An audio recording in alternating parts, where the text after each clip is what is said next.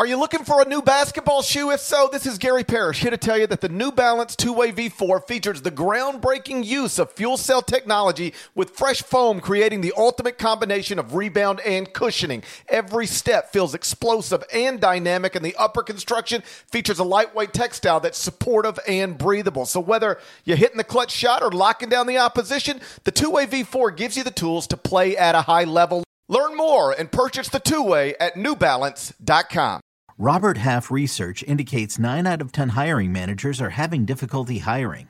If you have open roles, chances are you're feeling this too. That's why you need Robert Half. Our specialized recruiting professionals engage with our proprietary AI to connect businesses of all sizes with highly skilled talent in finance and accounting, technology, marketing and creative, legal, and administrative and customer support. At Robert Half, we know talent. Visit RobertHalf.com today.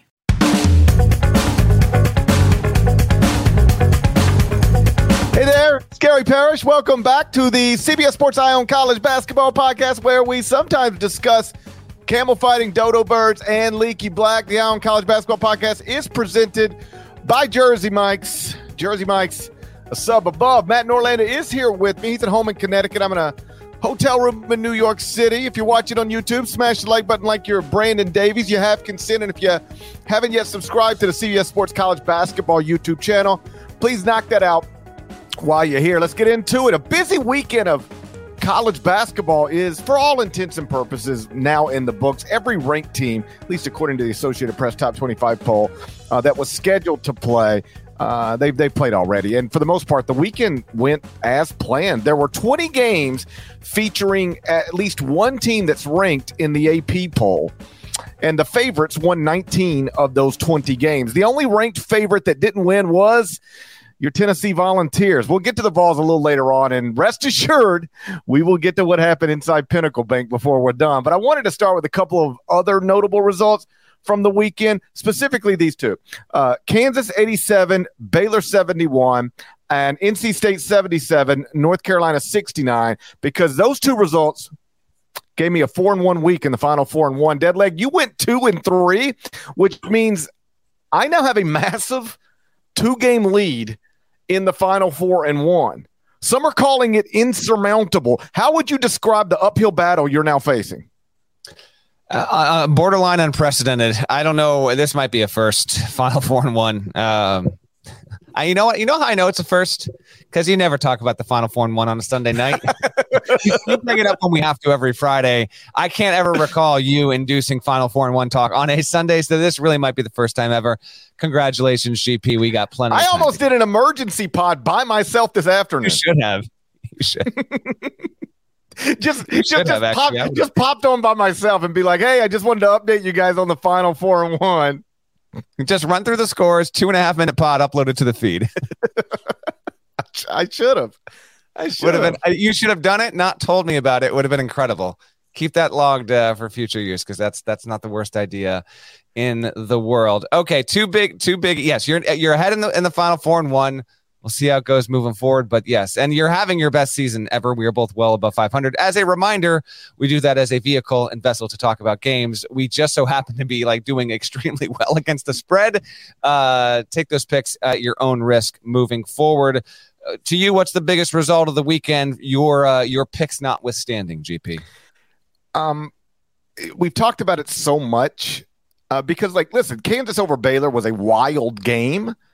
But the re- but the result is not crazy damaging or helpful to anybody. Kansas already has more quadrant one wins than anybody else. They just added another one. Kansas already projected as a number one seed. They just still projected as a number I, one seed. I just can I jump in real quick on that? Of course, yeah. Okay, because I I talked about this on HQ. So right now, bring up the let me bring up the team sheets here. I'm actually thinking after the nature of that win, and it was outrageous. Kansas put on the best second half performance I think I've seen the entire season, taking into account the opponent. I know it was at home, but it was a 64 to 31 flip. Okay. That is unbelievable. Baylor's actually got some defensive defensive issues to to figure out there. For as great as the offense is, wow, Jekyll and Hyde. If I've ever seen it between two high quality teams this season. Now Kansas with the win, thirteen quad one wins. Who's number two in that group? Purdue with nine. So I actually think Kansas is really putting itself in a spot here. Let me bring up the schedule real quick. All right. At TCU is another quad one on Monday night. I win at TCU, Parrish. It, it feels like they're a quad, they're a one seed no matter what. You could lose at home to West Virginia, lose at home to Texas Tech, lose at Texas, and lose your first Big 12 tournament game. Going to be a lot of losses, but they're going to have so many more quad one wins than anyone else. So, KU fans, don't take it all the way to the bank, and they're going to get more than one more. But can't. How about this? About a week ago, yeah, Kansas was flirting with that one line. They had been in the one seed conversation, but winning against Baylor, I think you have passed a threshold here where you have a lot more slack to lose games than you might even realize because not everything is quad one wins, but they do carry quite clearly a tremendous amount of weight. And again, February 19th. They have a four game lead. I wish I had the data for you to say if that's unprecedented. To me, it feels like that. We've only done the net here for almost a half decade, but even if you transpose that to RPI, feels like this is super rare to have four more high quality wins than anyone else in the field. And we're not even in March yet. So I actually think big picture GP, the win is really a good signal for Kansas's future on the one line three weeks from tonight. Okay, let's stay focused on this, and then we'll get to the result that I actually think is the most meaningful okay. from the weekend. Um, I agree with you. I think Kansas probably has more slack as it pertains to being a number one seed, maybe than anybody else in the country. And like you said, maybe more than KU fans even realize. I would stop short of saying they could lose out and still get a number one seed. But um, they're not going to lose out. It's Kansas. Yeah, yeah. yeah, it's Kansas. It's Bill Self. They're not losing out. I don't. I don't think they could lose out and still get a number one seed. But uh, I get your point. It's it's not um, unimaginable. Either way, they're not going to lose out. Right now, by the way, Kansas and Texas both ten and four in the league with four regular season games left, tied for first. Um, but yeah, Kansas is in an obviously great spot, and the comeback. I mean, it, it's outrageous and it's becoming a little bit of a I don't want to say a trend or a pattern, but like they do it. They they, they do this to people. Um, they were down 40, uh, you know, as Kyle Boone, Strongjaw, uh, noted in his winners losers column, Kansas has now overcome a double digit deficit to win a Big 12 game, a double digit deficit at half to win a Big 12 game inside Allen Fieldhouse twice this season. They're down 45 to 30 to Oklahoma State won the game 69 67, outscored the Cowboys 39 22 in the second half. This time down 45 32 to Baylor at the half, down 17 at one point. Uh, win the game 87 71. Down 17, win it by 16. Outscored the Bears 55 26 in the second half. And then you want to go back to last season, down 40 25 at the half of the national title game against North Carolina. Win the game 72 69. Outscored the Tar Heels 47 29 in the second half of that game. About the worst thing you can do, seems to me, is lead Kansas by double digits at the half. Like if, if I were if I were playing Kansas, if I were playing Kansas, I would, and we're up like 11 at with 14 seconds left, and Kansas Start shaving, shaving points. Yeah. I let them score. I let them score, cut it to nine. Now let's go to the half, and perhaps we can trick them into thinking they don't have to come out blazing at the start of the second half because that's that's what they have done in in really all of those in all of those games. Back to the to the league um, race. Kansas and Texas actually play in the regular season finale. It's going to be good. Yeah. Awesome in Austin. I think I asked you this about Alabama A&M because it's interesting. Top two in the SEC, top two in the Big 12 close the regular season against each other. And I think I asked you, do you think Alabama, Texas A&M final game of the regular season for those two schools will be for the SEC title? And you said no. And I agree with you. I don't think so, except, oh, by the way, Texas A&M went into Missouri and won. Uh, that's a, that's the game we a game we both missed in the final 4 mm-hmm. and, and won. So I agree with you. I think Alabama will have that one that league one by the time we get there. But you know, we'll see. Yeah, Alabama just put Georgia on probation over the weekend, by the way. So beat them by, by 49. What did I tell you after Alabama lost to uh, Tennessee? I said uh, Georgia will pay for this, yeah. and, and, and, Georgia Georgia paid for it. Uh, Alabama's now got two SEC wins, like by these types of margins. They beat Vandy by 50 thousand. And I think it's fifty-seven. I think was the number, which again is uh, unbelievable. I always round up that to fifty thousand. Right. You know, and, and, and and then beat uh Georgia by 49, which of course rounds up to 50,000. So uh, Alabama just smoking people. I think they'll have the SEC locked up by the final weekend of the regular season. Same question, different league. Is Kansas at Texas regular season finale going to be for the Big 12 title? It is going to be for a share of the Big 12 title. Here is your schedule. Kansas at TCU. We will get to TCU in just a little bit here. They need to be noted with what they did over the weekend, and we will get to you, uh, Horn Frog fans. Then Kansas is home against West Virginia, home against Texas Tech at Kansas. That's two and one at absolute worst. Texas, meantime, uh, got into a real fight in the mud with Oklahoma and won 85 83. That was in Austin. And now, Tuesday night, home against Iowa State. Obviously winnable, but Iowa State can win that game. And then it's at Baylor, at TCU. If if Texas can go two and one in that spot, it needs to go two and one, and and then Kansas has to, you know, lose at least one. I think it will be a for a share. So Kansas can win it, win the standalone Big 12 regular season title. And I think when we get to Saturday, March 4th, Texas will be on its home floor playing. And I don't know how the tiebreaker would uh, would sort out that way because Kansas or I get yeah because Kansas already has a win over Texas and then they'd split. I don't have the league tiebreaker scenarios in front of me right now.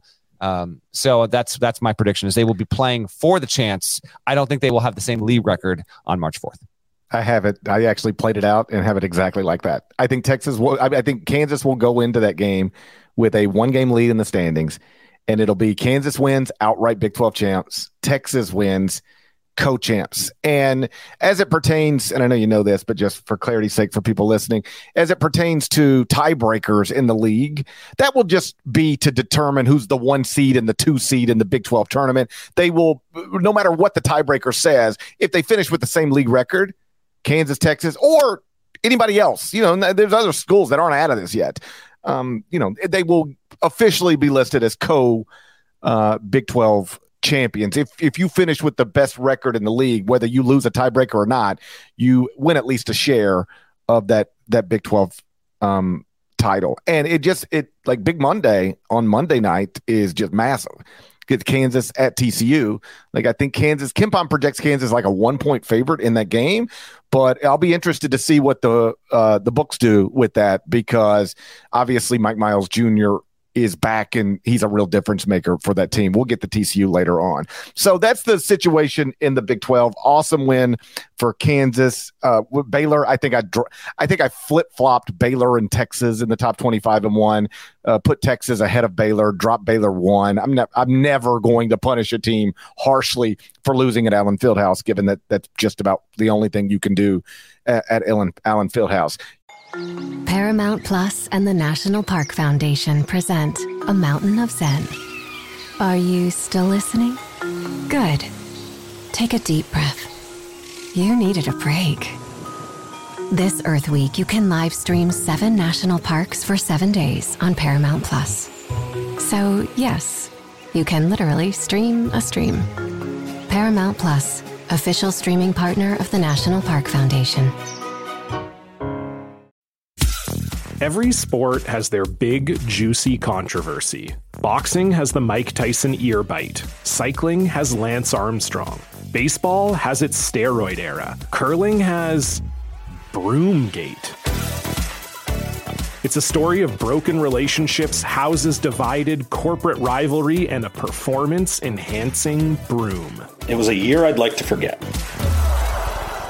Broomgate, available now your question to me earlier, what was the biggest result of the weekend? Before we went down this path, I was going to say, um, I think it's NC State over North Carolina. And we've talked about it a lot, but it doesn't make it any less of a massive story. The final score was 77 69. First off, do you see these dudes try to kill Terquavion again? I did. So I, I, uh, I did. So I, I, I went. I, I, I every time Terquavion plays North Carolina, they they sent him to the to the hardwood. I, I, saw there was time. something going on. I, I took in some some action on Sunday. I brought my boys to nearby Fairfield University. Checked a little Jasper Stags, and I might have a note in this week's court report. That is an unreal. I saw your pictures. Major facility. That is. I saw the, your pictures. It, it looked great. It is the real deal. Like don't I will not be surprised if we look up in eight years and Fairfield is like the power in that conference because of how much they have invested in that university. They used to, you know, complete side note, but they used to play in, in, in, an arena in downtown Bridgeport on the on the shore of Bridgeport, and it was just too big. Like they, they, it it wasn't where they needed to be, and so um, yeah, no, it was awesome, and my thanks to the folks at Fairfield for you know being so accommodating with my young guys. Went with my sons. It was our f- first time we'd ever I I taken both of them to a game. I got a, a four year old who just wasn't able to go the past couple of years. That was awesome. But as I was watching that game, which came down to literally a free throw to decide whether or not it went to overtime or not, Manhattan got the win over Fairfield. There's your MAAC minute here on the pod on a Sunday night. I was streaming because I had genuine interest in the NC State UNC game and I got to be on. Now, I was following a little bit of Twitter as well. I thought maybe it was my stream, but I did see what apparently everyone else saw, and that was 1982 level grainy video when they were trying to determine after Quavion Smith got taken out again in this game. Apparently, it was okay in terms of not throwing out. I think it was Nance. You can speak to that more than I can. And I'm going to give you the floor here because Carolina is the bigger story. But I do just want to give State its its flowers here off the top because it's going to the tournament. No, it's not a lock yet, but uh, a major win in, in, in, avoiding the sweep to UNC, owning it here.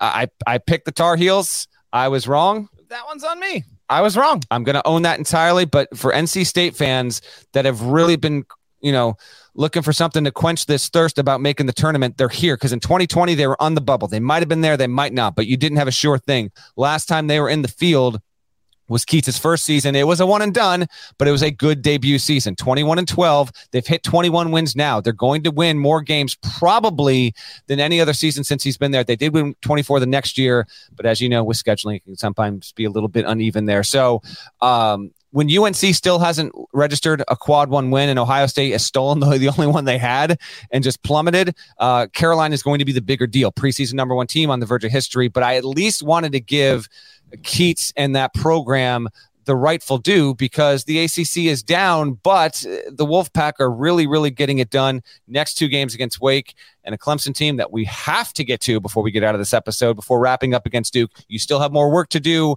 but very impressive. I was watch I watched those, I think it was GP three consecutive possessions. It was either three or four, where it was boom and boom and boom. The building's on fire, and they flipped it on Carolina, and it was done. I want to say there was like a minute and a half or two minutes to go when they took that eight point lead and just totally changed the game around big time stuff. DJ Burns had an outrageous, I think, bank from the from the short wing there. So credit to him, credit to Joiner, credit to NC State. You're in position. One or two more wins should have you in no matter what. Maybe even one is your magic number here. I really feel like that's probably the reality. That's what I got. What do you have? It was loud um, in Raleigh. The, I, forgive me, I don't recall who was calling the game because um, I was watching it in a hotel room with I had my little guys with me and and they were bouncing around the walls and iPads blaring. But one of the announcers noted that he had been coming to that arena for 15 years or so, and that he had never heard it this loud. And that include I don't know if he was at this game, but when I started thinking about all time uh, great NC State moments. Remember that time that dude stormed the court in a wheelchair? yes. It's one of the best. yes. I actually, if we got a state fan in the chat here, remind us the. It probably was Duke. I'm gonna guess. I'm gonna guess that's Duke in 2012, and that was a Saturday afternoon game. But that's that is a classic moment. I'm a, that. That's where I think I think it was some something in that realm. I started laughing so hard, just that memory popping back into my head. Dude stormed the court in a wheelchair and got dumped over but he was okay. They actually did like feature stuff on him after, and he he's good. That's I want to I want to emphasize our guy, our guy is our guy is uh our guy is good. Yes. I hope he's good. I ain't heard from him in a while. Anyway, the final score was 77-69 and as you know, it means North Carolina is now still stuck with zero quadrant ones wins. It's actually 0 and 9 now. It was like it's been fluctuating between 0 and 8 and 0 and 9. It, it appears that at some point over the past couple days it went back down to 0 and 8. Uh, and this this takes it back to 0 and 9. Uh, Tar Heels are now 6 and 11 in the first two quadrants. Um, couldn't help but notice Caleb Love, RJ Davis combined 9 of 30 from the field. That's obviously not good enough. And when we talk about North Carolina, we've been talking about them all season.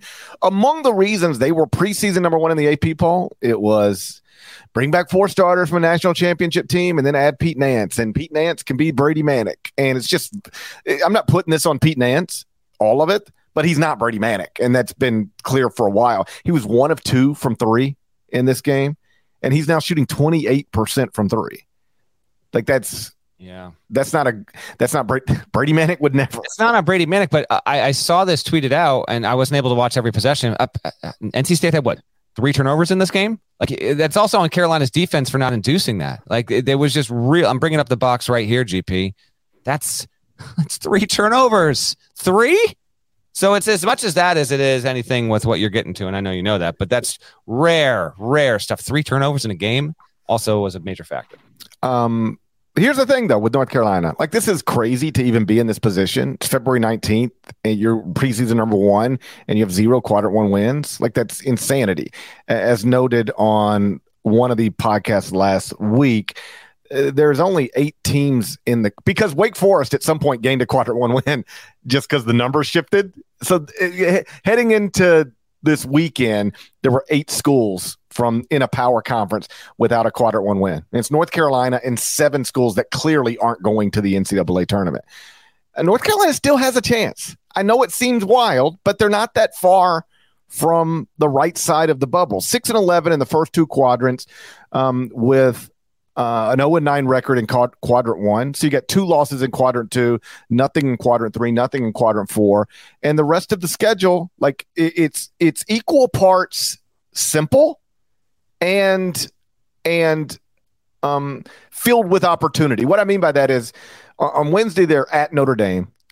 I guess nothing on the road is simple, simple, particularly for this team, but you should be able to handle Notre Dame. I mean, Mike Brey had uh, announced he's not going to be the coach anymore in the middle of the season. If you can't beat that team, you you you know you don't deserve any of the stuff you, you're trying to get. After that, you get Virginia at home on Saturday. Uh, according to KenPom, be favored in that game, at least based on the numbers right now. Um, then it's at Florida State. Florida State's terrible, so you should be able to handle that. If you're a legitimate NCAA tournament team, you should be able to handle that. And then the regular season finale inside the Dean Smith Center against Duke. KenPom has the Tar Heels favored in each of the next four regular season games. And based on the current net numbers, and as we've illustrated, they they they can change, and mm-hmm. and with it, the circumstances change. But based on the current numbers, like right now, as of this minute, um, if North Carolina were to go 4 0 in these next four, which again, according to KenPom, they'll be favored in all four, they would enter the ACC tournament 8 and 11 in the first two quadrants with two quadrant one wins. They'd be heading into the ACC tournament. So they'd be three games below 500 in the first two quadrants with no additional losses. For some context, right now, and I think Jerry's got a Jerry Palm has to update his bracket maybe Monday morning. But mm-hmm. as of Sunday night, the last team in Jerry's bracket is Texas A&M, and they're two games above 500 in the first two quadrants, but they have two quadrant four losses, which are like not not technically, but they're like double losses. If you have a quadrant four loss, it's like a double loss. So North Carolina still has a chance. As bad as they've been all season, and as hopeless as it must seem right now, if you're a Carolina fan, you just watched your team squander a lead and lose to an in state rival to remain winless in quadrant one, they can still get to the NCAA tournament fairly reasonably. Do you think they'll do it? Well, do you? Because I think, did I ask you a, a week ago or nine days ago? And you said Kentucky no, UNC yes. Wasn't that your verdict then? Yeah. And now I would say Kentucky yes. Obviously, yeah. Kentucky's won two nice games since then. Uh, we'll get to that. Um, and I think I would still ever so slightly. You just can't quit this team. I would still ever so slightly say North Carolina is going to get there. I think Kentucky, I feel better. This time last week, I felt better about North Carolina than Kentucky. Now I feel better about Kentucky than North Carolina. But I still, if I had to bet, I would bet on North Carolina still getting there somehow, some way. UNC's last six games. Here we go. One point loss at home to Pitt. Six point loss at Duke. In an, in a just a in an unappealing game for Carolina Duke. Seven point loss that felt like more at Wake. Completely handled Clemson, and that's now looking more like Clemson than Carolina, but 20 point win. You got it. That was a week ago. Handled at Miami earlier in the week. It was an eight point margin, handled. And then couldn't keep up down the stretch on Sunday at NC State. Three of the five losses have come on the road, but lost at home to Pitt, a team also fighting for its tournament life. Lost at home to Miami, a team that was just knocking on the door of being a four seed on Saturday in the bracket reveal. Carolina, uh, you asked me, and I'm, oh man, um, it's gotta beat Virginia and Duke in the regular season. It's, I think it's got to go four and zero. If it doesn't do that, if we have, if it has a loss anywhere, doesn't matter where it comes from to me. Three and one, two and two, and good night. Good night. Okay, three and one. Um, work to do in the in the ACC tournament, and I have not gamed out this damn ACC bracket. Who the hell would want to do that right now? But UNC is it eighth or ninth in the league? Here's the problem, man. Like, let's say UNC is eight. All right, somehow it, it, it doesn't win. It doesn't go four zero. It just lands on the eight line, however it lands there. Like it's got to play Virginia probably. Uh, like, come on, it, unlikely. So right now, I am saying 57 43 UNC is not going. I think Carolina's magic number, even though you can't, you know, there's no scientific method to this. I'm just uh, GP's a baseball guy. I'm going to throw a little baseball terminology into him. I think Carolina's got to get minimum four wins to get into the tournament, and there are definitely people out there saying, uh, you know, ACC championship game regardless. Now, that's not necessarily true. If it won the final four, the regular season, and then won its first in the ACC tournament, I think uh, objectively that's going to be enough at that point. I think so. But I think it's more likely than not that UNC will not get there. And that was not my stance five days ago. It wasn't my stance on the pod. We did a drill handoff. And you can just toss your hands up in the air and just be like, "This is it." I, I actually blame the podcast. You know what? Uh, camel fighting dodo birds and leaky black. This just runs with the theme all season long. It's it's our fault. This is on us. Leaky, apologies, Carolina. This is our doing from the start. We brought Leaky on in the preseason, number one team. You see what's gone, just absolute. You know what? Since then, um, as much as UNC fans want to blame Hubert Davis, blame us. It's our fault. Um, I'm I'm pretty much with you on this. North Carolina goes four zero oh it will enter the ACC tournament on the right side of the bubble. If it goes anything less than 4 0, it will enter the ACC tournament on the wrong side of the bubble. But 3 and 1 would still give them a chance to get there. Um, 2 and 2, yeah, you're gonna have to. no, no, no. That's yeah, that's two and two, and you got to win the auto bid. I'm almost convinced of it. Doesn't matter how the two come. If you get the two against Virginia and Duke, but you lose to Florida State and Notre Dame, what are we doing here? So Two and two is not getting a cut, and Nata. I know Nata's completely out on UNC. I don't even blame blame him for that. Um, but uh, yeah, I don't know. Just it's. I, I There's be, no way you saw what you saw over the last six games and think that this team has any shot. They're done.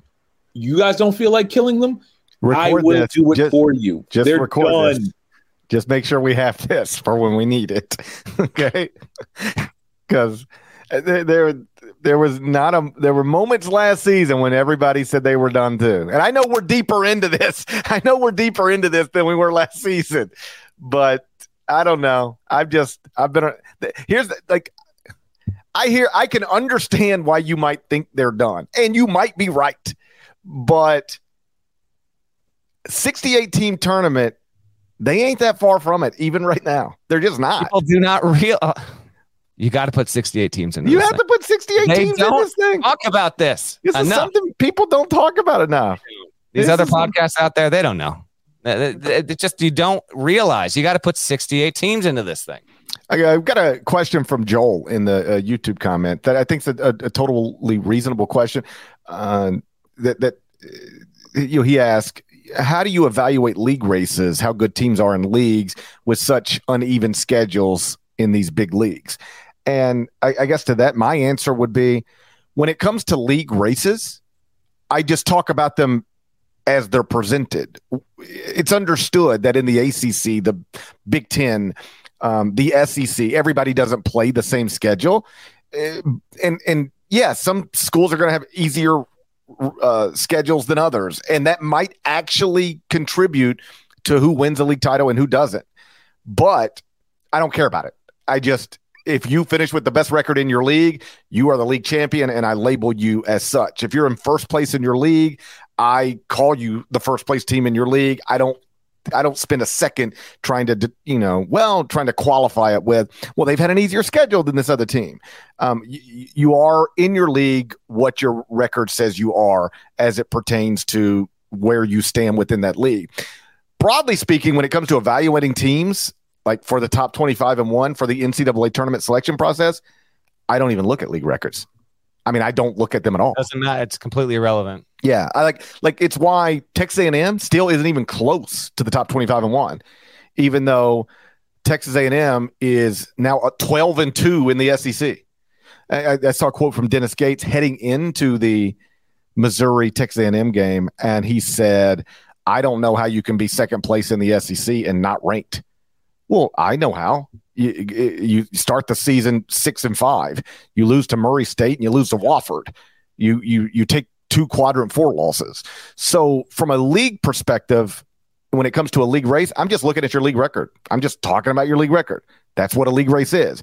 But when it comes to evaluating teams for the NCAA tournament or for the top 25 and one, or, you know, I'll let Norlander speak for himself, but the Hey 19 power ranking that he does, I'm looking at your entire body of work.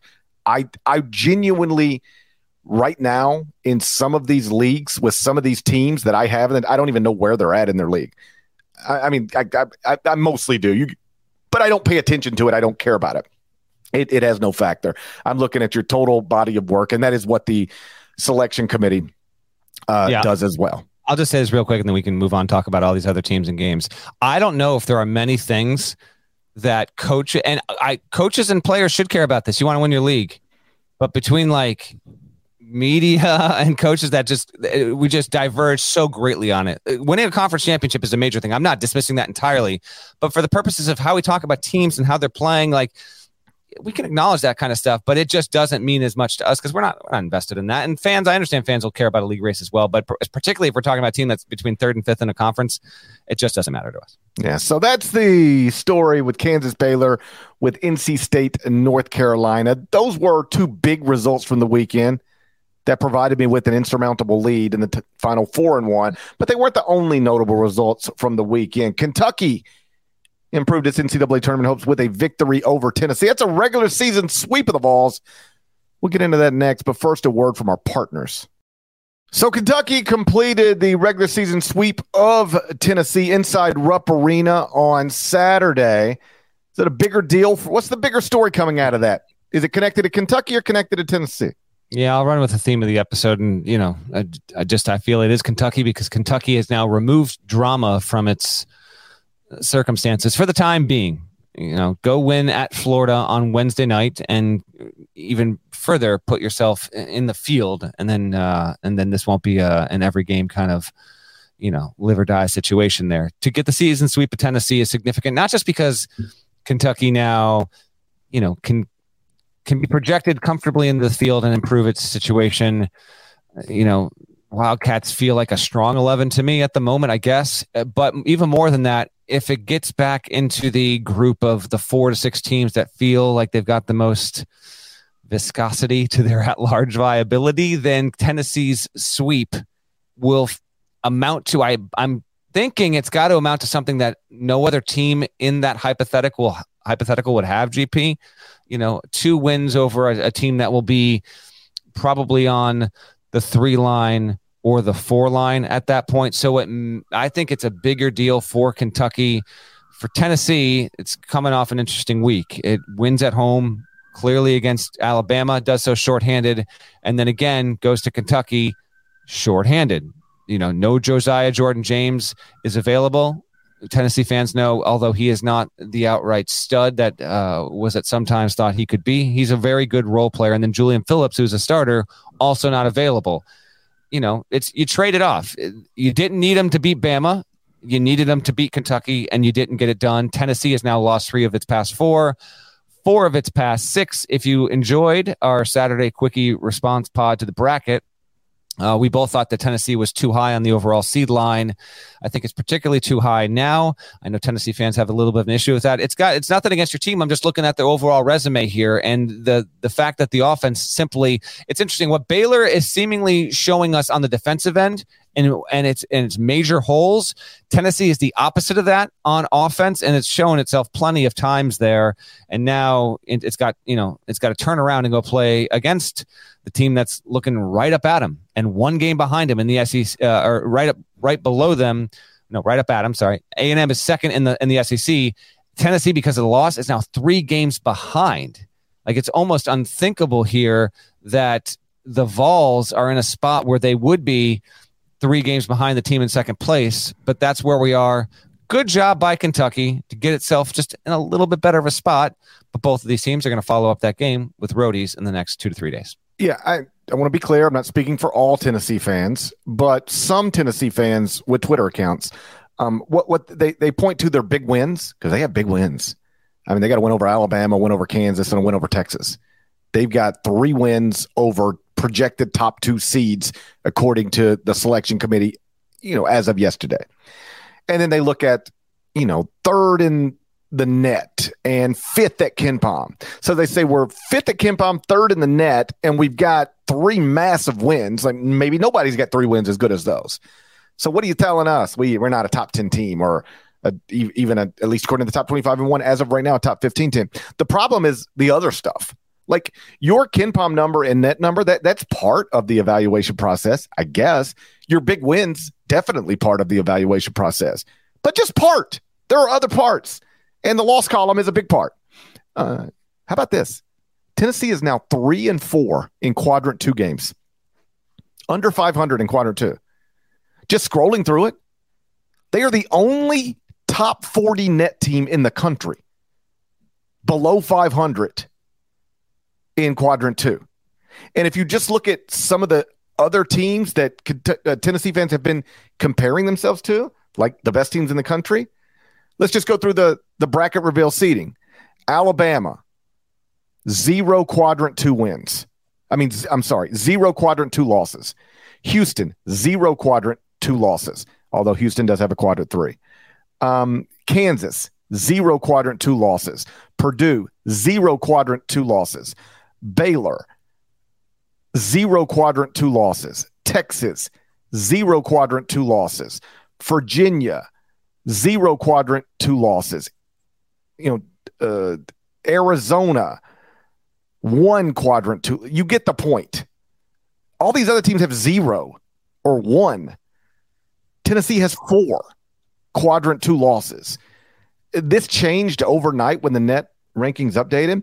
But at the time the Tennessee Kentucky game went final, Tennessee had six losses to sub 35 net teams. And that's at least two more than literally everybody else in the AP poll.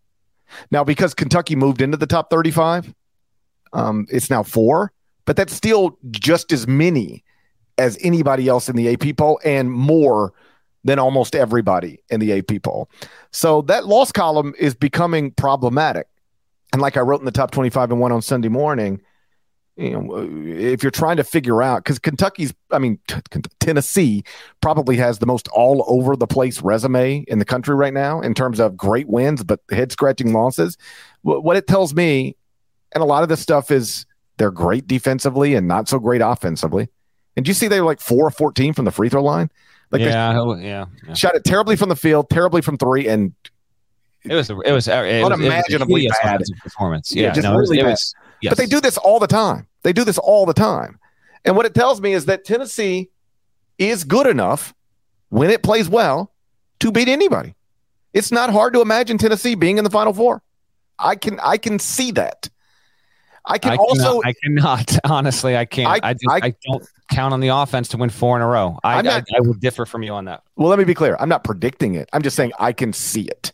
I can imagine it. What I can also imagine is them getting a four seed, three seed, and then losing a first round game in the NCAA tournament. It's not hard to imagine that either. Yeah, yeah. everything's on the table for Tennessee based Tennessee. on that defense is so great they can beat anybody and that offense is so, so shaky.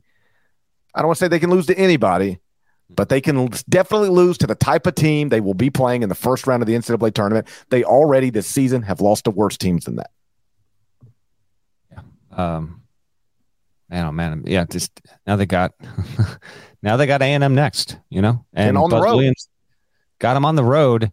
Buzz Williams' team, somewhat oddly, the only loss at home to Wofford. Wofford uh, does not have a it has an interim head coach right now. The, coach that was coaching Wofford in that game isn't there anymore. Jay McAuley, he stepped away, or basically pushed out. Wofford's 15 and 14, and you know a middle of the pack SoCon team, but it hasn't lost in league play yet. Credit to A and M for getting a win. I would think that A and M would be will be ranked on Monday. Parrish doesn't have in his rankings, but I don't think that, like Jerry Paul. So? I wonder, a- I'll just wonder, GP. They've they've lost twice since Christmas at Kentucky, at Arkansas, and sometime like the voting collective, right? They might they might reward them um, and a decent amount of noise around again that conference placing placement overall, and and Buzz has done a has done a good job. Now it has been with a little bit of anonymity to this point, but it was a clear cut win on the road against Missouri. That is that is impressively done and was A&M's best road win since they, you know, almost a month ago they went in and did something similar against Auburn. So we've seen enough there. I think A&M will crack the poll. I could be wrong, but I think they will. And now we will see how A&M which it was under like it's been under pressure to do well. I mean, it's it's been able to beat Arkansas and win at Missouri when quite clearly that tournament resume was was up for real debate, bubble team stuff, right? And now you're going to have a Tennessee team come into your building that has shown the best of it and and really uh, much of the worst of it over the past week. So that's that's a really intriguing game on, on Tuesday night. A and M would come extremely close to lock territory if it beat the Vols. I can't go all the way there because the the losses on the schedule are pretty glaring. But in the non-conference wasn't great. But you've done so much winning here. I actually think that's a pretty big opportunity for A and M in less than 48 hours you might be right. A&M might crack the top 25. Earlier in this podcast, I said they're not even close to my top 25 and one. And that's because I do mostly care about the entire body of work. I don't disregard what you did in November and December. But I guess you could, you know, this stuff is all subjective. I guess you could reasonably argue that on February 19th, I'm not really concerned with what somebody looked like on November 19th. It's a, you know, it's a, it's a, it's, it's a long time ago. And a lot of teams are different basketball teams now. You know, Ohio State is vastly different now than it looked in November, and uh, Texas A&M, in opposite ways, obviously, is a vastly different team than it was in November. So if you wanted to rank A&M, put them on AP balance, fine with me. The way you have to do it, though, is just say I don't care about any of the stuff that happens before Christmas. And and again maybe that's reasonable. Like i'm not going to sit here and say that's stupid. I don't i don't necessarily it's not what i do but i don't necessarily think it's dumb. If you just say hey yeah they, they, they were horrendous before christmas. They started the season six and five but god christmas was a long time ago. And you know everybody's christmas trees are down everybody's christmas lights are down it's a long time ago and if you focus on who's the best basketball teams in the country right now texas a&m is one of them and because going to Missouri and winning ain't easy. Like some good teams have lost there this season, and Texas A&M went in there and won. So that that's the argument for A&M. It's not one that that I'm going to subscribe to. I'm not going to abandon the way I do things, but I, I don't have a I, like like if I look at your power rankings. Um, if they beat Tennessee, I think I'm going to put them in. Yeah, it's going to be got no problem with that. at that point. Yeah, they're going to be just yeah. one. They'll, they'll qualify as one of the hottest teams in the country if they can beat the Vols. Yeah, and, and I, you know what? if if they beat Tennessee, I, will probably end up putting them in as well. I, I, don't um, think you'll have a choice. I, I don't know if you'll have a choice at that point, to, to be honest. So no, that, that's fair. Um, all right, let's. You want to tour the rest of the weekend here? What? Yeah, uh, I'll just bounce you. I'll just bounce you through some other notable results, and we see, we'll see where it takes us. Like we already mentioned, Alabama blasted Georgia by 49. Not to be too outdone, Purdue blasted Ohio State by 27. We mentioned Mike Miles Jr. came back. TCU beat Oklahoma State by 25 put 100 on him. Mike Boynton, after the game, said, I don't know if you saw the quote. He said, I want to be clear about this. This is about TCU making us look bad. we, we weren't just bad, they did that to us. Uh, so I, I, thought that I, I appreciated the quote. Um, t- uh, my friend and colleague Jon Rothstein has said earlier in the season um, that he thinks when Mike Miles is healthy, when TCU is healthy, he thinks mm-hmm. that's the best team in the in the Big 12 And I think you can make an argument that that that maybe so. I mean, I'm still leaning toward Kansas, I think, but yeah. I I get it. I get it. TCU with Mike Miles is is really really good. And because keep in mind that stupid quad four loss they took very early in the season, that was also without Mike Miles. Like with with mm. Mike Miles, mm-hmm. this is a one seed candidate. It's and, they're not going to get it. Just so no, TCU yeah. fans, it's just it's not going to work that way. Will it come up? I, I guess so. I, I honestly don't think your seating is going to be affected at all. Now, if you want to build the case, I'm certainly willing to be a sympathetic ear and listen to it. Uh, but I just don't see that. Like you gotta, you still gotta win the games. Right. But that being, but, that being, dude, that being said, TCU without him can't win. He comes back against a top 10 defense in the country and they score 100. They no, like set a program Big 12 record. It's unbelievable. He's the most valuable player in the country. it's they can't, real, man. They can't beat anybody without him. And then he comes back and they just they score 100. Um I want to actually see what their record is with Mike Boynton. I mean, with uh, with, with Mike Boynton, I don't think they've won a game. they have not won a game with with Mike Miles because it's obviously bad with them. So they got one loss, two loss, three losses. They got three losses, and he has played 19 games. They're 16 and three with Mike Miles. If if he they are a one seed candidate with mm-hmm. Mike Miles, which is going to be interesting because they're not going to get a one seed. Let's say they get a four. Well, that's that's that's tough stuff. Because now you're that's, playing, yeah. you're you're you're in the Sweet 16 as a one seed, and you're playing a team that has been awesome at full strength, and now suddenly they're at full strength. So uh, that was uh, the big story among the big stories in the Big 12 over the weekend. Mike Miles returns. TCU looks great. Providence dropped Villanova to seven and nine in the Big East uh, like like we've talked about before, North Carolina and Kentucky struggling has been the major like great program struggling story of the season. But like Villanova deserves to to be a part of that. Like we we I think we were sort of not just you and I, but we as like people who follow the sport was like, ah, well, you know, they they don't have Justin Moore. They, they, well, they do have him now, and they're still not good. And so, like, that's you know, year one of the Kyle Neptune era is not not going too well. Clemson Oh boy. Lost at Louisville, which ended its NCAA tournament hopes.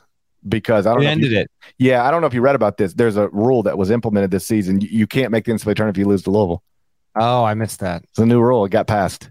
Oh, okay. So hold on. Let me bring this up here. Um, so that means Western Kentucky, you're done. Florida A&M, you're out of here. Yeah. Georgia Tech, let's be real, and then Clemson. Yeah, that's I told and you. By the way, did you saw you saw the hang, you hung they hung the banner? You saw that? I love it. I do too. Can I? I'll just I'll just uh, so the quick back story on this. So it I understand, I understand, and I even like I playfully I didn't even poke fun at it. I just I pointed out because I don't think a lot of people realize this. But on Saturday, Louisville celebrated its 10 year anniversary of winning the 2013 national championship. We all saw it. It all happened. Louisville, viable national championship winner but it obviously has been vacated. It's the only major champion in you know in, in big time college sports that, that that's, that's ever happened to, at least in men's basketball, I should say. Um, the the NCAA changed the rule. What I was not aware of is that that rule about you can't have anything acknowledge that that went into effect in 1990. So there are schools around the country that have made the tournament or a Final Four or championship. Those banners are hanging because they got grandfathered in. But if you have been vacated of a championship after 1990, you cannot do it. That's why Michigan doesn't have stuff hanging up that represents the Fab Five era. Now I was told that Louisville actually went and tried to do this in 2017 in a variety of different ways ways. Let us hang this kind of banner. Let us hang that kind of banner. Let us hang a coach's number one banner. And the NCAA told Louisville, take a hike. It's not going to happen. And only because, or maybe not only, but a primary reason why this happened was that the people in charge of allowing or not allowing this thing, most, if not all of them, are not who were who were there in 2017. So Louisville deserves to have something in the rafters. This is not Florida State with its 2020 canceled banner. I, I like that is an all timer. it's not that. They finished the season as national champions. The AP poll did not have them number one because, as we remind you pretty much annually, for whatever reason, the AP poll, the final one of the year, is the one that comes out the Monday after Selection Sunday. There is not an AP poll that is released after the NCAA tournament there is a coaches poll. So the only poll that Louisville finished number one in was the coaches poll. This was the workaround. They celebrated the team. They're undefeated with that banner in the rafters. First off, I think it's I I I think it's wild that the NCAA can tell you what you can hang in your building or not. I mean, and by wild I mean ridiculous. Um, and if they want to like draw the line at you cannot say you want you are the NCAA tournament champion because that has been vacated. I don't understand how they could tell you you can't hang a banner that says we won the 2013 NCAA tournament. Not we're the 2013 NCAA tournament champions because that was vacated, but we won. We won it. We did win it. Okay. Or so if you want to a banner semantic situation. Yes. Right. Right. Or, or you could say this. Um, we uh, Uh, especially what they just did. I don't know why. Like we it's did finish number one in the coaches poll. We we did do that, and and the coaches poll did not vacate us. And The coaches, but here's the only reason why they can do that, not the other stuff, from what I understand. And maybe this eventually change. It should eventually change. Literally, the coaches poll is an independent body separate from what happened in the tournament, right. whereas right. it's the NCAA running the tournament, and the NCAA says, "Nah, man, we vacated that, and so you can't hang it up." Go you want to hang it up? Go ahead and try us and see how that works. And if you're louisville to be fair if you're louisville i don't know if you really want to be fanning those flames. That's but your point if, is extremely well taken and i agree with it. Yeah no like if i were running a, a university in these circuits I, I would almost be willing to like you know what? Ncaa since you lose in court every time you go here's what we're gonna do. We're gonna hang whatever banner we want to because it's our building. Like imagine like where, where do you draw the line on this? The ncaa can they tell you whose number you can retire and not Oh, uh, hey, you can't re- you can't retire Chris Webber's number because he was part of it. Yeah. Like, they, they, can they tell you that? Like, that yeah, seems crazy. his records got vacated. Yes. No, yes, they can't tell you who you can honor. I so. I. They can't. I think How can I, they tell okay. you? Because honoring somebody is that that is up to you. Like yeah. at Memphis, at Memphis, they just decided to hang Lorenzen Wright's jersey. The NCAA couldn't step in and say, "Don't do that" for any reason. It's yeah, like I guess. I mean, so like, I, yeah. so so uh, I we we acknowledge they can't tell you what the hang. It's your arena. What are we talking about? So here's what I would do. Like if I were the president of Louisville or uh, circle back, Memphis does not have a 2008 Final Four banner for the exact reasons that Louisville didn't have a 2013 national championship. I would hang the banner, and you know what I would do? I would say, since you lose in court all the time, t- tell us we have to take it down, and then we'll take you to court, and we'll let a judge decide. Now, on that question, you know FedEx Forum as well as anyone. Is the 84 or what 85? 85 is that I, I, because they can technically do it because I was told yeah. it was since 90. I don't know. I, okay. I, I, don't. Memphis has been to three How Final Fours. You. Two of them have been vac- vacated. the only one that's not vacated is 73. They 85 vacated, 2008 vacated. I, I'm I'm not. I I, I, I don't know. Yeah, I'd be interested I, to know because I, I, I, am just going off of what I was told, and this person definitely knows what they're talking about with the NCAA stuff. And it was uh, the rule got enacted in 1990. Um, how about giving Louisville five minutes on a Sunday pot at the end of February? But a good win, Clemson. Ho ho ho, boy! Um, that is uh, extremely detrimental, and your situation is arguably even more urgent than Carolina right now. If you can win a couple of games, we'll we'll get you back in the mix here. But Syracuse at home next, win that, then at NC State next Saturday. I have to ask you what you have in this document because I honestly I missed this, whatever it was. And there's a few more games I'll bring up for you, but your last one you brought up here is Mick Cronin turning into a conspiracy theorist. I don't know what this is. Right, he must have said something. I just didn't catch the quote. So he was asked about UCLA being I guess what amounts to eighth. Yes, they were eighth. Arizona was sixth. We also talked in the bracket reveal, and he went into a little thing about. Well, you have, and I'm not quoting him here. I'm paraphrasing, uh, but he went into a little thing like, "We have to understand, when we left the Pac-12, we knew there would be repercussions." They haven't left the Pac-12 yet, but okay. And because that decision has cost, it's cost a lot of people a lot of money you're talking about tens of millions of dollars a year for some of these universities. The implication was somebody wow. on that committee is holding it against us that we're le- which like are I we sure this was not tongue in cheek? My only question is, do oh, we have? No. Oh, I watched the video. He oh, was okay. So you've seen it. Oh my! He, oh, come on, Mick. He's dead serious. Come on, Mick. he could not. He we're could not. This after we're no, we're not even doing this after the real thing. We're doing this in February after the top sixteen. Oh, he could not have been more serious. and like we both love Mick Cronin. He's uh, we do not have Kyrie Cronin going on right now, doing Ky- Kyrie Come Cronin. on. Come on. Kyrie Cronin. I think the more likely explanation for why the selection committee, because I do think they underseeded UCLA. We both agreed on that. We do agree on that. Yes. I think the more likely scenario is that they just they're just wrong. They just messed up. I don't think there's some conspiracy against UCLA. Kyrie Cronin is hilarious though. Come on. I got to find this. I got to see, seek this out. Just the fact that he's willing to go in and and it's not even like he was like on the 3 line then I, even more I hear you. But he was they did technically land on the 2. Uh, that's just that's just too good. We and, and listen, Cronin, greatest coach in UCLA history. Hashtag Nell can stay. We're here for it. And I actually I'm still in on UCLA being viable national title contender. I'm still heavily considering them among my three or four most likely candidates there. But you can't be going in on that. Uh, UCLA did did sweep the the uh, the NorCal schools over the weekend down there in LA. Um, all right, a few other results I just want to toss on you then because I know you tossed a few at me. I will just simply mention New Mexico winning at San Jose State. It, New Mexico was really flirting with disaster, and it needed to win that game on the road just to stay in the conversation there. It got it done. And then Utah State as well. Utah State, I still don't think it has a quad one win, but it beat Nevada. So some Mountain West love. The conference helped itself, broadly speaking, but there's still more work to be done. On Saturday, what else? Um, Indiana beating Illinois. I gave you 37 and a half. Trayce Jackson Davis, noticed rebounds, and he hit 38. I noticed that.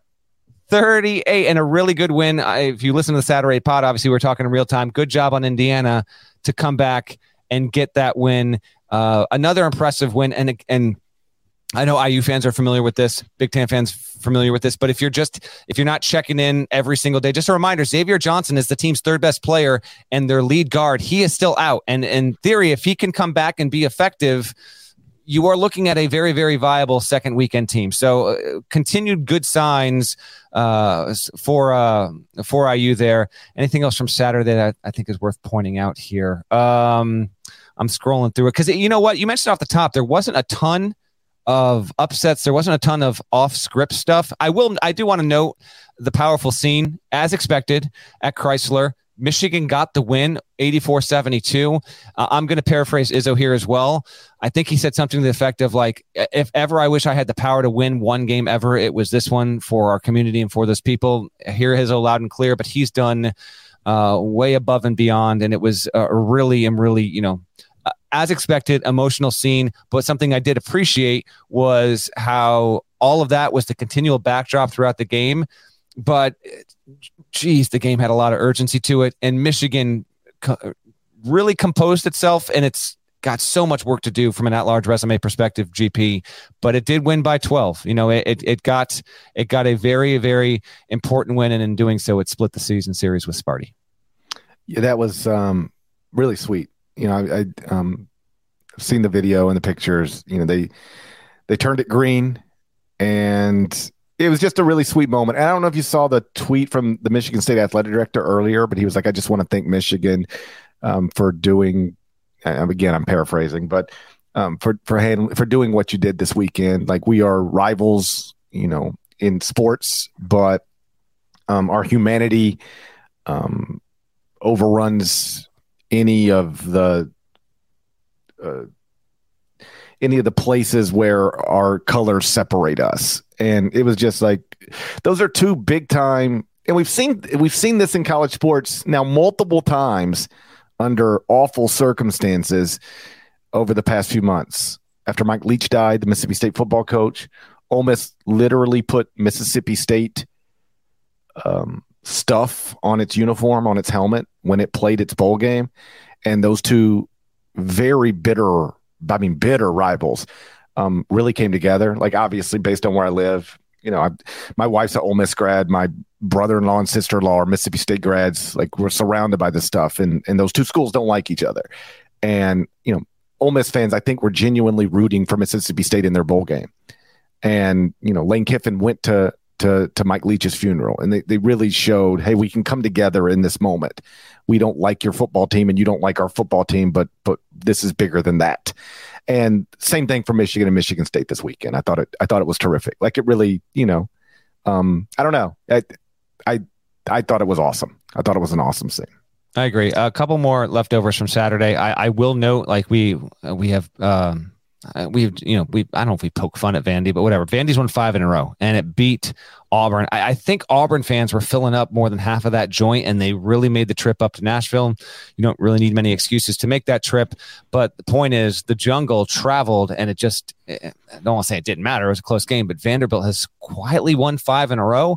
And you know, a month ago, I think there was just curiosity like is you know not that stackhouse was like in grave jeopardy but it's like will this continue to a to a fifth season or not well you look up and they've they've turned into a factor there auburn remains a, a roving target in the dark uh, and has won two games since january 25th those games at home against georgia at home against missouri now they destroyed missouri less than a week ago but uh, just don't really know much. Rutgers did get a good win by one. Well, let me let me, let me real, Wisconsin. Real quick on that. Um, yep.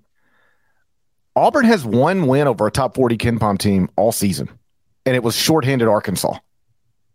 They really haven't done much. I don't. I haven't even looked. I'll look at this real quick. Uh, I feel like they're. Uh, they beat Northwestern. What is where does Palm have them? Hold on. I feel like Palm's got them like on the twenty-one. I mean, like, oh well, I don't know where Palm. I, am not looking at that. Right yeah, the point I was saying, they're, they're 21st at KenPom. They have strong computer numbers, oh. but not a very strong resume. Again, one win over a top 40 KenPom team all season. And that that win was over a shorthanded Arkansas team. And on Vanderbilt, while you're looking that up, mm-hmm.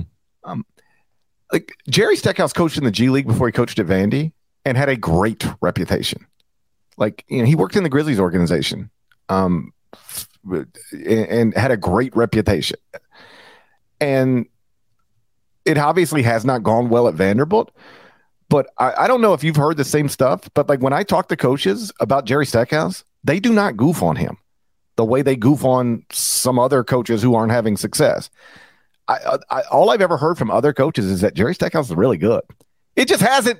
He did the, the win loss stuff hasn't been right, but he he is respected in the coaching community. Like I hear good stuff about Jerry Stackhouse, and it now looks like some of that is is starting to show itself. Like Vanderbilt's still not going to make the NCAA tournament.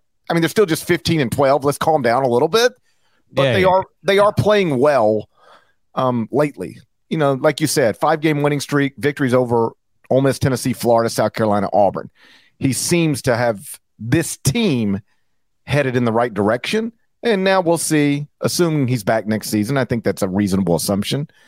Um, we'll see if he can get the program you know headed in the right direction. That direction being toward the NCAA tournament. All right. I'm not going to let myself get out of here without being rightfully ribbed over Nebraska. But before we get to that, I did bring up Palm's bracket, and this is going into the weekend. So he did have Auburn on the nine line. That'll drop. But how about this? Nevada was on the eight line, lost. Oklahoma State on the nine line, lost. Iowa got drubbed by Northwestern, which can, uh, Northwestern, again, love to just just barrel into this thing break down the double doors. extremely impressive to continue this kind of momentum. Iowa, though, lost. NC State gets the dub. Pitt, eight line, lost. Memphis, nine line, lost. Auburn, nine line, lost. Michigan State, eight line, lost. So all teams except for NC State that were either eight or nines in Palm's bracket going into the weekend took an L. Um, Which, by and, the way, is why North Carolina, just to circle back, ain't that far away from this thing. All these teams lose. That's uh, practically it's it's a feature, not a bug. Yes, uh, without a doubt. And bubble teams breaking news: bubble teams lose a lot. It it, it does happen. Uh, Eighty to sixty Northwestern over Iowa on Sunday, and then I'm here. I'm here for it. Um, Woo, boy, you know. So uh, I'm getting ready to to come on the pod, but I had to put my I help put my uh, kiddos down, so I step away and then I boot up the laptop. Uh, I was watching Maryland, North, uh, Maryland, Nebraska. I was watching all of it, and uh, and so, but then I dip away for 10, 15 minutes, whatever. Open up the laptop, and what do I see? I see this. If you're watching on YouTube, that's Sam Hoiberg. That's that's Nebraska's SID, Seamus McKnight. Pod listener. We this pod is huge in the SID community, by the way. I, had, I, had, I had no, I, had, I didn't know that. Yeah, I had a couple actually reach out to me uh, that said, uh, "Appreciate you guys doing the Saturday one." They were they listened like shortly after it went into the feed, so I appreciate that. Um, I'm gonna own it. I said Maryland would win by I think 14. Okay, yeah, that one's I'm on gonna, me. I was I'm, wrong. I'm gonna own it. I told you. I as I was, I said, listen, got good news, bad news for Maryland. The good news is that, woo, you just beat Purdue. Biggest biggest win of the season. One of the biggest wins in recent years. Great moment for Kevin Willard. Bad news is, next up, you got to turn right around and go to Pinnacle Bank. And you mocked me. You did. mocked me. I, I, I, didn't mock you so much as I mocked that building, as I often do, because I still think Hoiberg's only won like seven home games there. That place is special. There's some magic in that place.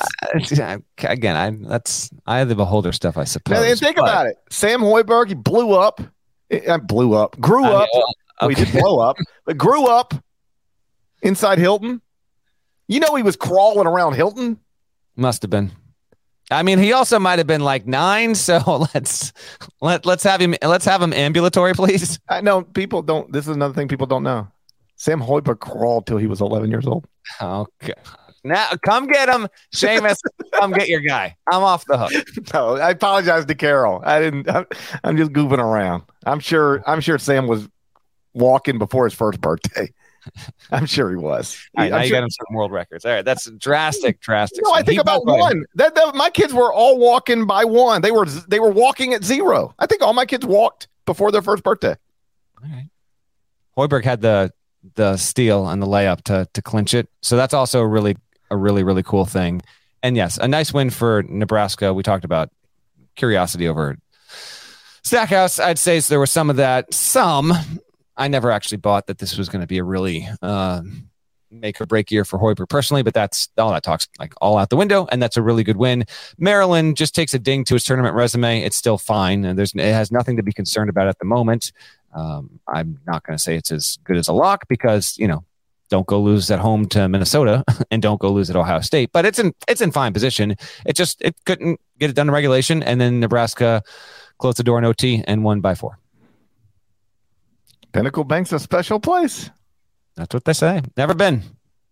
Never been either. I got to go. Yeah, sometime. look at that. Yeah, that's that's no coincidence.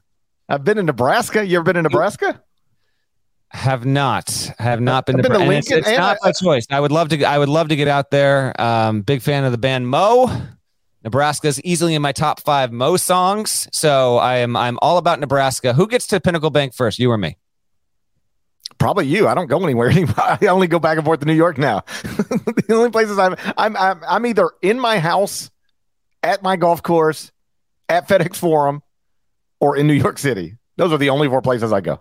That's tough. It's, a, it's tough. It's tough life tough, I'm living. Tough deal. Um, you know, look ahead yeah, to the next two nights. Yeah, let's go. What do we got? All right. Like we mentioned on Monday night, massive game. Kansas at TCU. Can't wait for that one. Big time. Big time game. Oklahoma State at West Virginia.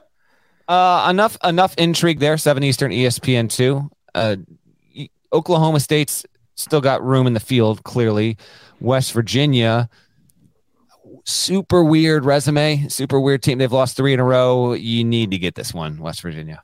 Kenny Payne taking a one game winning streak to Duke. I did not have that one on my radar, but okay. Kenny Payne's on a one game winning streak. Headed to be on a one. Does it?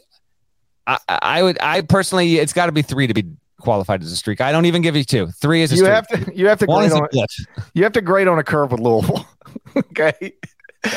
it's Louisville's on a one game winning streak. It's like dog years a little bit, you know? Did you see the video I tweeted when Louisville won? Because Louisville Athletics tweeted it over the weekend. I don't think we are at 10 years. We are at 10 years. I would play it, but you got to watch it to have a to have it hit and whatever. We have been 10 years since the Harlem Shake was a thing. Oh, Gosh, God. that would find a flash. It's been 10 years. So 10 years ago, Louisville wins some sort of game and they're in the locker room and Pitino's like starting to talk like normal. Just we play great defense. We did what we needed to do. I'm so proud of you guys. And then Russ Smith stands up on a chair and the Harlem Shake music starts talking. And you hear Pitino going, "What the hell are you doing?" And it's just Russ Smith dancing. And then the does the the flash cut, and then all the Louisville players are just going nuts in the locker room. Harlem Shake, that was a real that was a real thing for about six months back in 2013. I can't believe it's been a decade. I enjoyed the Harlem Shake. You should bring it back. I might bring it back. I think you and Rothstein in the studio Tuesday night bring it back. Oh, dude, you don't even know what's going on tomorrow. I don't. A special time to shine. You and Jon? Me and Rothstein are doing time to shine together. Uh, I got I got bad news for you, man. I got I got real bad news. I'm bringing up the schedule, and you're going to lead with UC Irvine at Cal Poly, followed in the B block by Arkansas Pine Bluff against Texas Southern, followed soon thereafter by Howard at Morgan State, and a little Coppin State, Norfolk State before you get out of there. We were joking because it is going to be a special college basketball edition of Time to Shine because I don't. I, I say this like Jon doesn't care about anything other than college basketball, so it's not like I can bring him on and talk about uh, NFL offseason stuff. He doesn't care. and so I, was, I, saw Jon Friday night. I went to Iona. I'll have something on Rick Pitino later this week. So I saw Jon. He was there, and I mentioned I somehow uh, somehow came up in conversation about it being All Star Weekend, and he was like, "Oh, the All Star Games this weekend." Yeah, no, that's oh, yes, yes, the All Star Games happening. So we're doing nothing but college basketball. So we were, we were joking in studio like earlier in the week. It was like, um, "Welcome to Time to Shine." Aaron Rodgers has been traded to the Jets. LeBron James tore his ACL in Sunday night's All Star Game, but we start at Providence. that's that's what we're doing. So start I, with Ed Cooley's rotation off the bench. Why wouldn't we? Uh, Tom Brady has unretired once again.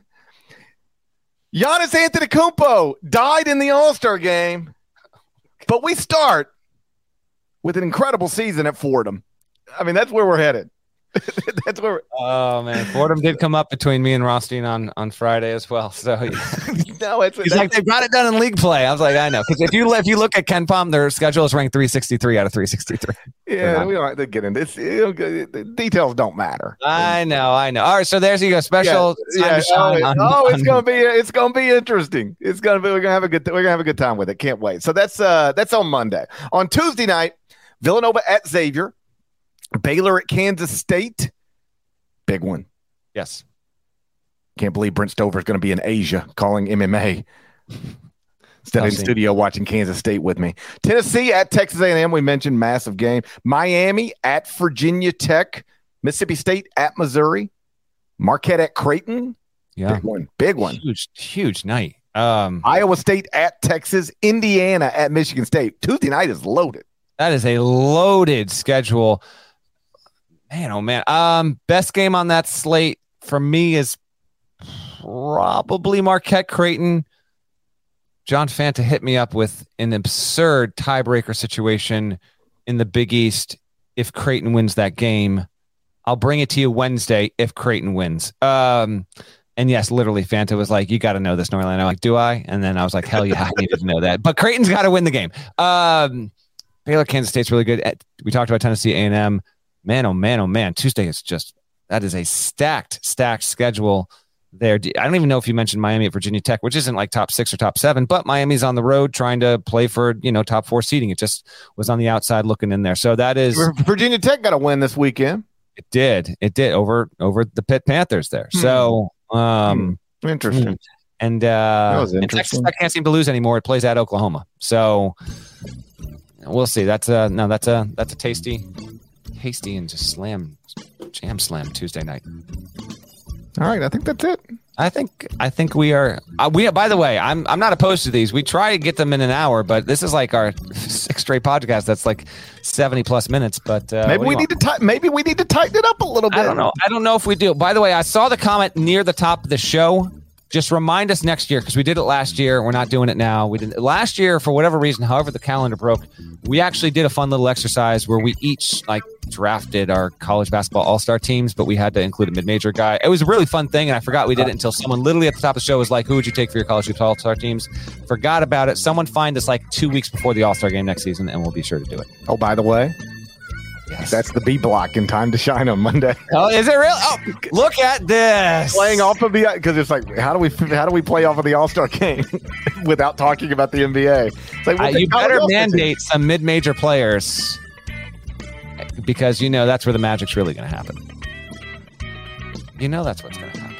I got to figure. We have a draft first thing Monday morning. You just you just take Antoine Davis and get it done with. You know, you get Antoine Davis and then you and you get Antoine Davis, Max Abmas. Let Rothstein take care of the rest of the small guys. I'm taking Leaky Black number one overall. That's what I want to hear. I'm Let's showing. Go. I'm gonna show loyalty. Shouts to Devin Downey. Shouts to Chester, South Carolina. Shouts to Huck Larnell. Thank you guys once again for listening to the Eye on College Basketball Podcast. If you're not subscribed, go subscribe anywhere you subscribe to podcasts, including Apple Podcasts and Spotify. Five stars, nice review.